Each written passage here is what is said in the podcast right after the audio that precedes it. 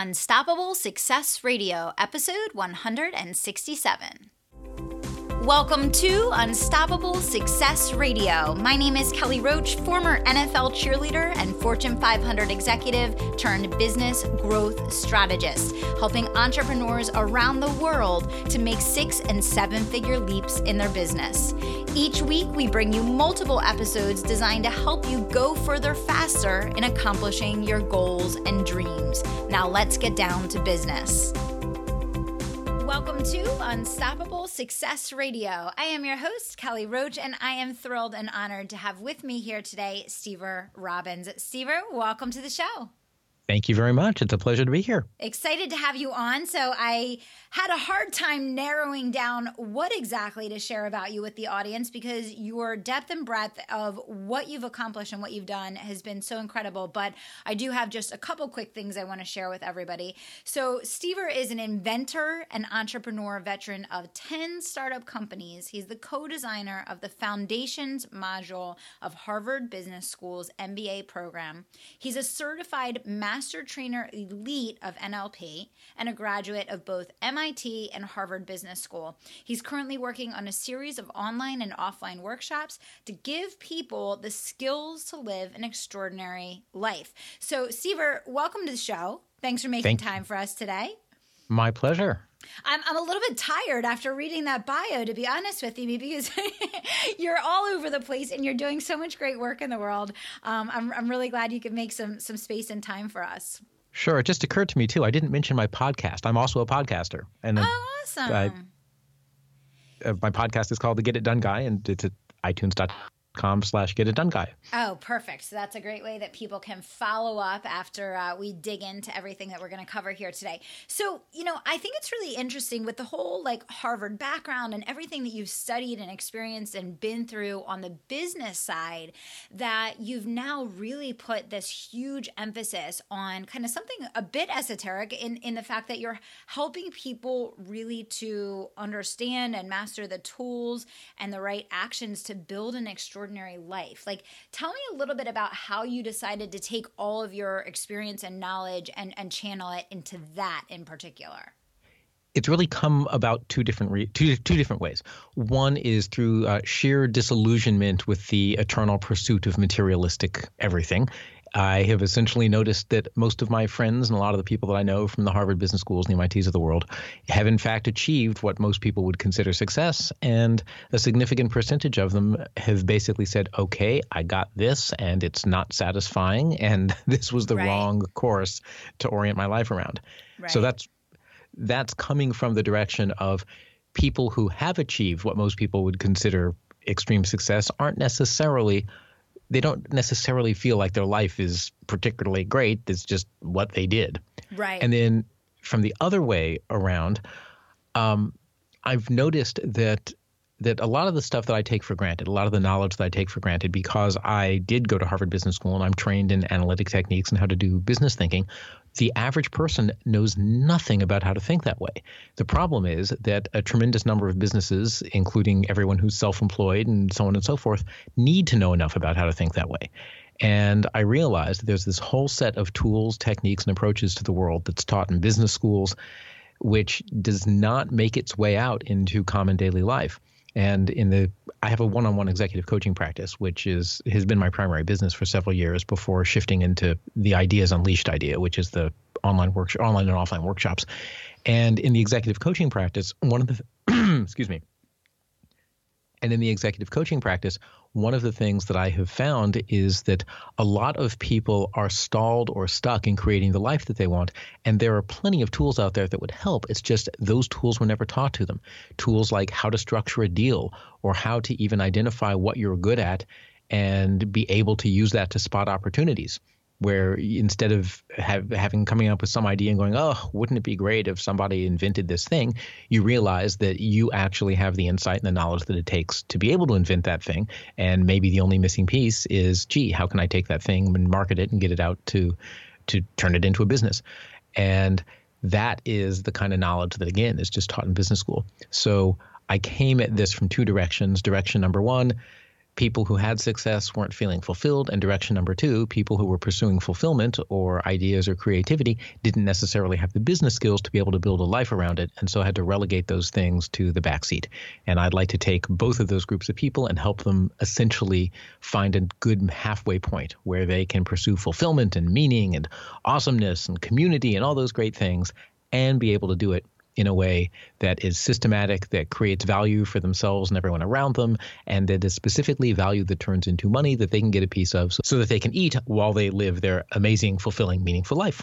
I absolutely love that. I feel like our hearts are connected and to me it's it's so wonderful to hear someone that, you know, has had that experience, that depth of, you know, 10 startup companies, huge business success, but also that Harvard education behind you sharing this message, which is what I, I talk about this on the show so frequently, which is that if you pursue a one sided aspect of anything in which you compromise everything to attain something, you'll you'll end up being unhappy even if you attain it right? So it's like, how do we create a balanced approach to creating the life that we want, where career and business success is one piece of it, but relationships and connection, fulfillment, and those other things are a part of it as well. And obviously, you're now teaching this in these workshops that you're doing. So, talk to us a little bit about, you know, how to get intentional and how to start, you know, coming up with the right pieces, the right thought process to begin this journey of creating an extraordinary life? Well, the first thing is you need to decide what extraordinary means to you. Mm-hmm. And sometimes it's a decision, sometimes it is something that comes from deep within you. I'm an extraordinarily left brain person. I'm one of those people who, you know, they say, oh, so and so is stuck in their head. Yeah, I'm so stuck in my head that I could like I could catch my foot in a bear trap and I wouldn't notice for another 10 or 15 seconds. I'd, I'd, look down and go, that's interesting. My foot's missing. Oh, I must be in pain. Ow. Right.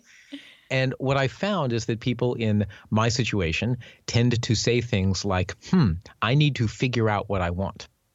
Well, wanting is not a figuring out exercise. Wanting is a feeling exercise. There right. are things you want and there are things you don't. And you need to learn to pay enough attention to your feelings that you can ident- identify which are the things that you want and which ones don't. And to people who are in touch with their feelings, they're probably listening to this thinking, oh my goodness gracious, what an emotional cripple this person maybe it must be. And you know what? They're absolutely right. I'm um, I actually have had to learn, and it is still really easy for me to lose it. Uh, I have had to learn how to pay enough attention to my emotions to know what the heck I want. Now, conversely, there's a lot of people, but but the part that I'm really good at is the how-to piece. Once I know what I want, I can engage my analytic brain, and my analytic brain is really good at finding solutions and charting paths and being organized. Yeah. There's so, an, wait just to circle back for one second. So because I, I think this is so interesting you know you you said about yourself maybe not being in touch with your emotions but you know i think that with the pace of everyday life and what people have on their plates today that the average person is really not in tune with their emotions. So i don't think that that's such a foreign thing or something that that's you know so unique about you steve i think that really the average person out there does not even have the time built into their day to reflect and acknowledge and breathe into their emotions to even have absolute clarity on what they want from a positive standpoint. So, you know, let me kind of break that down for a second. You know, I think a lot of people know what they don't like about their life and know what they don't want more of or what they have a distaste for or what they're annoyed or frustrated by. What I don't think they have a lot of clarity around is being in tune with what actually brings them joy and happiness. And you know then like you said getting clear on that and then creating an action plan for the how to. So i think that's a good point for you to raise for the listeners because i don't think a lot of people are absolutely clear on what they do want. And you know are there any exercises or any specific things that you did for yourself um, in this process? And obviously you're now helping many many other people to do the same in getting clear um, on what you do want and approaching it from a positive standpoint versus the focus on what you dislike, don't want, are frustrated by, etc. Uh, well, there's a couple of steps to that. Um, step number one, and I am totally serious about this put down your cell phone, lock it in a box, and walk outside for a day without being connected. Um, from what I have noticed, all of the time, to the extent that people ever did any kind of personal reflection, the time that they used to do that would be when they were wandering around, when they had a few free minutes, when they just had to sit and think. And now we have devices that are consciously made by engineers whose goal is to distract you. That is the explicit goal is to addict you to their device so that you will be able to see more ad impressions because that's how they make their money. But uh, the problem with being addicted to a device is you're spending all of your time paying attention to this thing that they want you to pay attention to and not paying attention to what's important to you, which is you and your life and the things you want out of life. So, number one, disconnect. Uh, and I just got back from Burning Man, uh, my first time. It was awesome. And there and, and I chose not to be connected during that time. And it was amazing because within two hours of being back and being on Facebook and tweeting and checking email, I could actually feel my brain starting to fragment. Mm-hmm. It had been great for a week and a half. And then yeah. all of a sudden, I'm like, oh, now I'm trying to juggle a thousand things at once. And um, it was, it just became really, really disruptive. Uh, so one is get rid of the technology for a while because you will never figure out what you want as long as you're connected to technology that is trying to convince you at every turn to pay attention to what someone else wants. Second, and these exercises I got straight out of the book How to Find Your Own North Star by Martha Beck. Uh, sit down and deliberately do things like think of things that make you happy. Like, what are the things in your life? Oh, Oreo ice cream cake. Oreo ice cream cake makes me happy. Um, going out to uh, going out with friends to movies makes me happy. Learning a new language, or actually not learning a new language, learning to sightsing made me happy. Uh, acting makes me happy. So I make a list of these things and I think about them. And then as I think about them, I notice how I feel. Oh, look, I'm smiling. Oh, I have this nice warm feeling in my chest. Then think about a bunch of things that suck, right? Like, oh, one of the things that sucks is when my bank charges me an overdraft fee because I've put the money in the wrong account. Ooh, that sucks. Another thing that sucks is is when they're doing construction across the street and they wake me up. So I think of a whole bunch of things that suck. And I notice, hmm, when something sucks, I have a, a different feeling, a more tense feeling, and it's more towards the outer areas of my torso. So literally, I'm paying attention to my body's response to these different kinds of things. Then I start brainstorming about what do I think I might like? Um, and and you know, gee, do I want to pursue a pursue rock climbing? Well, I think about rock climbing, and you know what? The feelings that I get are the same feelings that I get when I think about the positive things. So that's a signal to me that rock climbing might be the thing to do. What's interesting, I um, did I tell you the story about how I got into musical theater? A little bit a little bit but but share it share it with the audience because i i love that you're so multi-passionate and that you have all these different things going on in completely different areas of your life it's great Okay, well, here's what happened: is I went to go see a show. Uh, some friends of mine said, "Hey, you want to come see this musical?" And I went with my friends to see this musical. It was a college production, uh, and I, I, we saw the show, and I walked out of the show, and I burst into tears. And I was like, oh, this is interesting. I seem to be crying. Isn't that normally crying is associated with unpleasant events? I wonder what's going on here. It took me a month to figure it out because I spent the next month in this state of like semi depression. And what w- and what happened was was after this had been going on for a month and I know all these amazing psychological techniques and I was trying all of them to get to the root of this and find out what my what was causing this reaction. Couldn't come up with anything. And then about a month into it, I was pacing back and forth in my office because I work from home and this this weird depression, whatever it was, was getting in the way of my being able to work. And I was talking out loud to the wall. And at one point, I turned to the wall and said, What the heck is my brain trying to tell me? That I should be doing musical theater or something? And all of a sudden, I felt great. Wow. And I was like, no, no, that did not just happen. So then I thought about the things I had been thinking about before, felt horrible. Thought about musical theater, felt great. Literally, I had to observe myself having those reactions. And then it, it still took another year before I was in my first show. But that was a pivotal moment. And it came about not because I actually knew what the feelings were trying to tell me. Uh, the feelings were giving me a strong signal I was sufficiently clueless that I, oh, you know, was almost trial and error until I finally hit the right combination of words. At which point, my brain said, "Yay! You have finally discovered the answer. As a reward, you will feel awesome. Now go audition for something."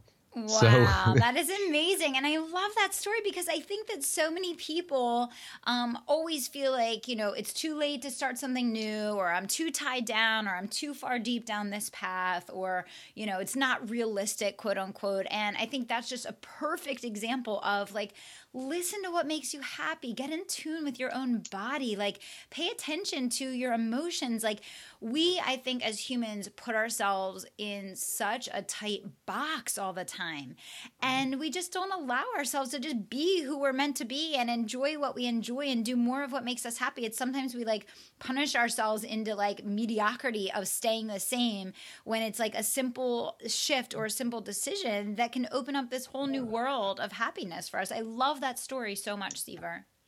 Well, let, let me tell you. So, a couple of things. Um, first of all, I don't know if it's a human thing or if it's an American thing, because America is, seems to be very, very big on on this whole business about how how we exist only to be cogs in in the appropriate yes. business. Mm-hmm. And other countries are not necessarily like that. That's a, a very American thing. Um, but speaking of cogs, you know how they say that everyone is a special snowflake and you bring your own special snowflakeness to the world? yes. Um, I'm afraid I actually disagree. I think everyone is born with the potential to be a special snowflake. And a significant fraction, at least of Americans, I can't speak for other countries, but a significant fraction of people voluntarily elect to become a cog instead of a special snowflake right? Because all you have mic right there. That's it. All, all, you have to do is chop the arms off a snowflake, and you have a cog, uh. and it fits ah. perfectly inside someone else's special snowflake that they're building. And you know, it it amazes me because I um, I was on public transportation once and listening to two people sitting in the seat next to me discussing a job interview that they were going to. And what was what was so interesting to me was that their entire discussion I don't know exactly how to describe it. I don't know what the word is. Their discussion was entirely from a point of view of, of, in essence, uh, I'm just a poor, inexperienced person on my way to prostrate myself, prostrate myself. prostate is something different. On my way to prostrate myself in front of an employer and hope that they shower their largesse upon me and thus offer me a job. Uh and the entire dynamic. Now they were these were very intelligent, lively, excited people. I you know, we're, we're talking about these were these were people who clearly had their act together. Yeah. But the but the fundamental assumption that they were making was that their life was not theirs to control, and that the way that they could get the only way that they had to get what they want was to hope that somebody external would take mercy and give it to them. And I was just struck by that because the other way of putting it, the other way of thinking is not, oh, I hope these people give me a job. The other way of putting it is, I'm going to go check out these people and find out if they're people I want to work with. Yeah, exactly. Exactly. And to take it a step further, you know, we have a lot of entrepreneurs that listen to the show. I had someone that said to me the other day, and I apologize because I can't remember who it was. It was maybe one of my other guests, but they said, you know, to be in business for yourself is to take total and complete ownership of your life because you you are made or broken on your own efforts and you're taking accountability for you know, living out whatever it is that you feel like your purpose is, choosing to be that special snowflake, choosing to figure out what your gifts are, and not being able to place the the blame or accountability on anyone else's shoulders but your own, right? Yes, and let me go one more step with that because I've been through a lot of startups and I have only been a principal entrepreneur. I've only been one of the original founders a couple of times. Most of the time I've joined the team when it was anywhere from 0 to 10 people. And one of the things that I have discovered about myself is there are certain sacrifices I'm just not willing to make. Mm-hmm. So I I am not I am no longer at this stage of my life interested in working 60 hours a week. Yep. Now, I think about my business 60 hours a week, but I pretty much leave the office every night at 5:30 and go work out. Mm-hmm. And I and I know people in their 20s who are entrepreneurs and man, they just do, you know, they're just like go go go go go 100 hours a week and and I think the, another part of being an entrepreneur is you have to decide well, not have to decide, you do decide where the balance is for you. And it is your responsibility.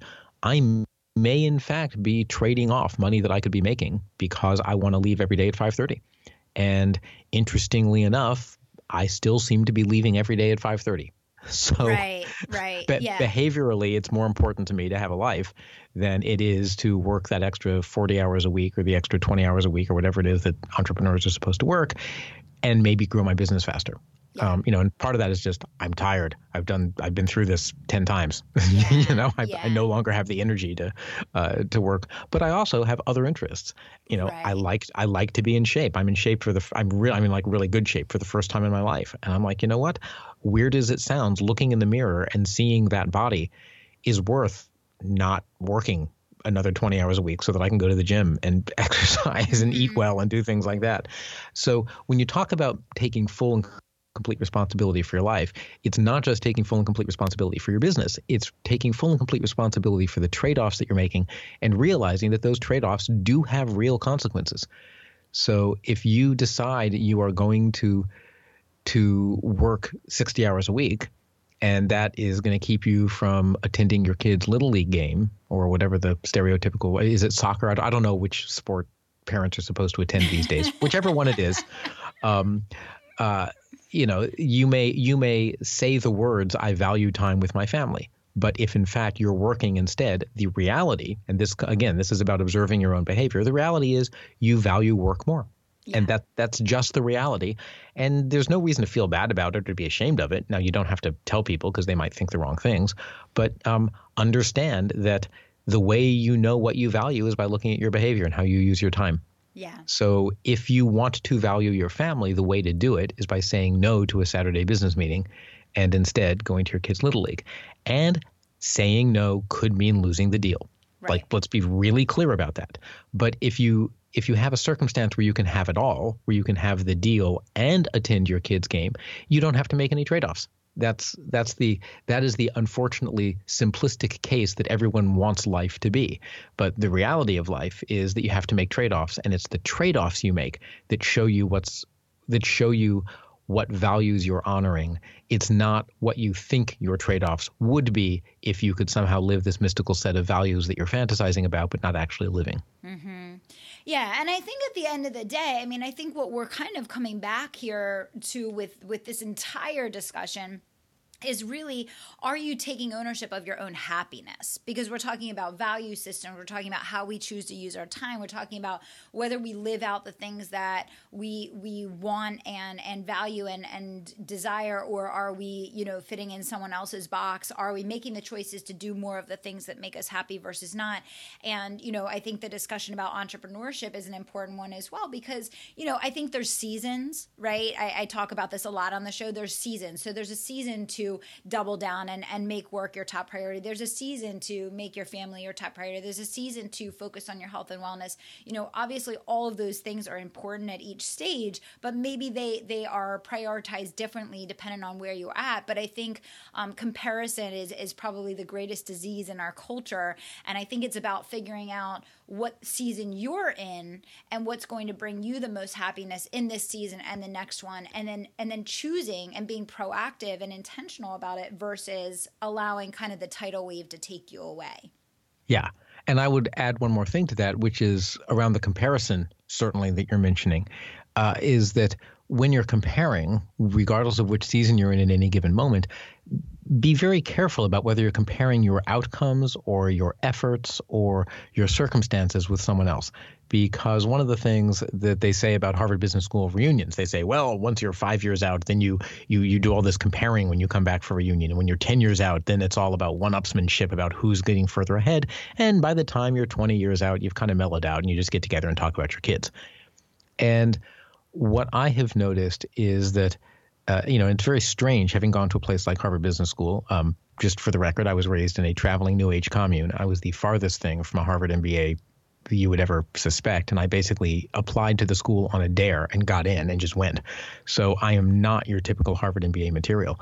And one of the things that has been interesting has been seeing the paths of my classmates after graduation and what they have done and what, what I have done and talking with them about it. And some of my classmates are in very, very impressive places. I have at least a couple who are CEOs of Fortune 500 companies. And in talking with them about their lives and in looking at my life and so on, there was just no question at all that that they have you know far more money and status and power and fame and all those great things than I do. And yet, when I hear a lot about their life, I just have no desire to switch places with them. Mm-hmm. Mm-hmm. And when you're comparing, you know, and, and the other thing that people really don't appreciate is the role of luck and circumstance. Uh, if the elections in 2016, this has been an interesting year. I have this has been one of my biggest personal development years, and one of the things that it's really taught me about is this whole notion of of how the circumstances that you're born into have such a huge impact on your life that if you are the if you are the little boy in science class the teacher says, Oh, look what a scientist you are. And if you're the little girl in science class, the teacher says, Oh, wouldn't you rather do something more like home ec?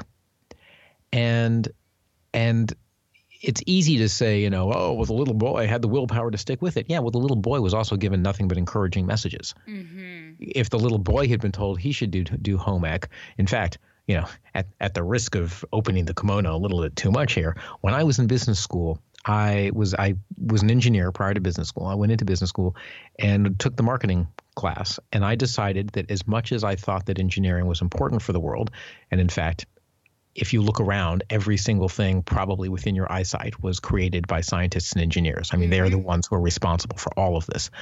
Uh, however, in business, the science and the engineering takes a backseat to marketing because it doesn't mm-hmm. matter how great your inventions are and how amazing your products are. The the bottleneck in at least in our current capitalistic society right. Is the bottleneck is marketing. It's getting it out there and getting people to know about it and getting people to pay for it. I went to my marketing professor and I said, I think marketing is the most important thing there is, and I want to learn about it. And he looked at me and he said, Are you kidding? it would be an insult to the author to even recommend a book about marketing to you. You your brain is so different from how marketers think. So I'm not going to give you a list of resources. I think you should do something else. And in that moment, I decided, oh, I can never do marketing. And and that was it. That completely killed that completely derailed me, killed any career I would have had in marketing. And the funny part is, is now looking at that in hindsight, many many years later, I actually think I have a considerably better marketing sense than most people who are professional marketers. Mm-hmm. It's just like the little girl in science class. I was the little boy, I was the little engineer in marketing class, and I made the mistake of listening to the teacher. And right. that one that one moment of circumstance changed the course of my life. And when you're comparing yourself against someone else, you need to understand that that you know, yes, maybe they're more successful than you or you're more successful than them, but circumstance and luck plays probably a larger role than individual effort. Yeah, you know, yes, you have to be there to seize the brass ring when it goes by. But if you get on the merry-go-round and you happen to be in the horse in the outermost ring that's at the exact same level as the brass ring, it's going to be a lot easier for you to seize it than the person who is three horses into the middle of the of the the carousel, you know, on the horse that's that's way up at the top of the thing, so that it's out of arm's reach for them. That is a very interesting perspective. I hadn't thought about it in that way before. So, that is definitely a very interesting perspective. So, I, I, think, you know, it gives everybody so much food for thought. I mean, all the different things, the stories that you've told today, the examples that you've given, um, the step by step that you gave in terms of removing yourself from technology, deliberately reflecting, pay attention to the reactions in your body, get clear on what makes you happy, and then set out to, you know, go and create it, I think is just so powerful and so important um, you know, and and I think that one of the things I talk about on the show a lot is that you know the the formal education that we get doesn't teach us the things that we need to succeed and live a full and happy life. And I think that's a lot of the work, obviously, that you're doing now with with the workshops and everything. So tell us more, um, really quickly, Steve, about the the new work that you're doing with the the workshops around creating extraordinary life and how people can get in touch with you to learn more about them. Sure. Well, at the moment, it's all under development. So the answer is there's nothing there's nothing currently up on my website. But if you if you actually just text the word extraordinary or extra O to three three four four four, it will it will uh, uh, ask for your email address and then it'll send you um, boy, I forget what it sends you. It sends you a link to the my Living an Extraordinary Life presentation, and it adds you to my mailing list so that you'll be notified as soon as I do have some products and services around this. But the basic idea, as I mentioned before, is that I want to I, I want to create the curriculum that you just mentioned didn't exist. I want to create the curriculum that I believe schools should be teaching, which is all of the really foundational skills for building the life that you want, which might mean going and getting a job in a corporation, in which case the skills you need is how to negotiate a good entrance package, how to actually find those kinds of jobs, how to talk your way into them if you don't have the paper experience they want you to have, so on and so forth. Or it might mean entrepreneuring, or it might mean doing some type of freelancing, whatever those the business side of the skills are. And then the happiness side of the skills are is a whole set of things which need to be integrated.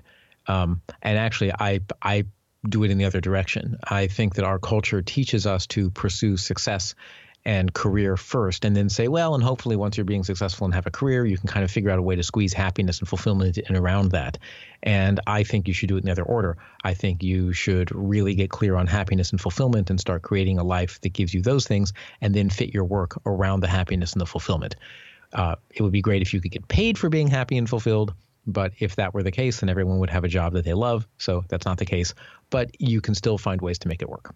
Yeah, no, absolutely brilliant. Couldn't agree more. Build the life that you want first, then, you know, take the steps to get the education and then the work that that fills in those gaps and supports you in achieving it. Brilliant. I absolutely love it. Stever, thank you so much for the wisdom, the knowledge, the insight that you shared today. You were an awesome guest on the show. Really appreciate you coming on. My pleasure. Thanks for having me. All right. And for everybody listening, thanks so much for being with us for this episode of Unstoppable Success Radio. If you're looking for business strategies, tips, videos, audios to help you on your entrepreneurial journey, all you have to do is text the word IGNITE to 44222 to join my private community for the resources I only share there. Thanks so much. And until next time, I want to remind you to dream big, take action, and don't stop until you make it happen. Thanks so much. Unstoppable Success Radio. And if you're not already a member of my private email community, I want you to text the word IGNITE to 44222. Text the word IGNITE to 44222 to get all the resources, trainings, swipe files, and tips I only share there. If you're not already a member, all you have to do is text IGNITE to 44222 to get in on all the action. Thanks so much.